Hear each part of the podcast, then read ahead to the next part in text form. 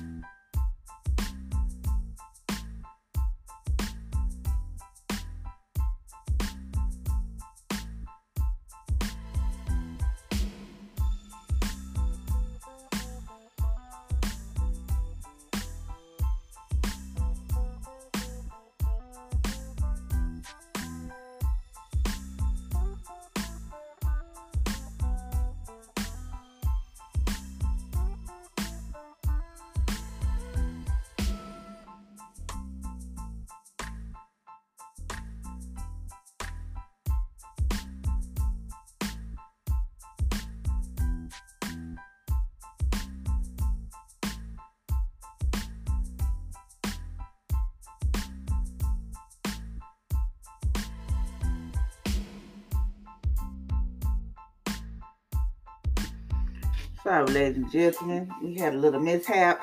So sorry about the long wait.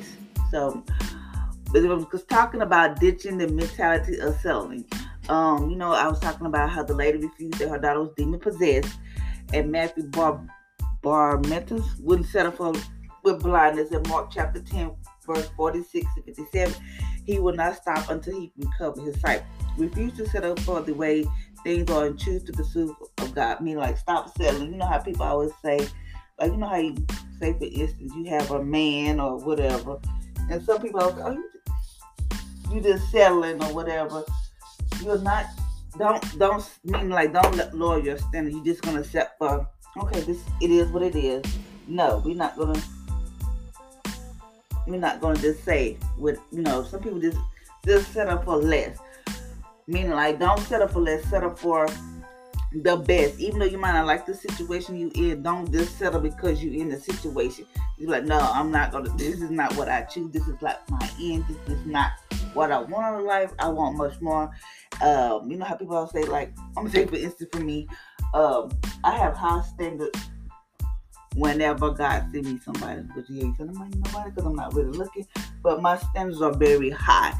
Not not high. I just know what I want out of life, and I'm not going to settle like my sister. Like, well, but you need to lower your lower your standards. No, we're not.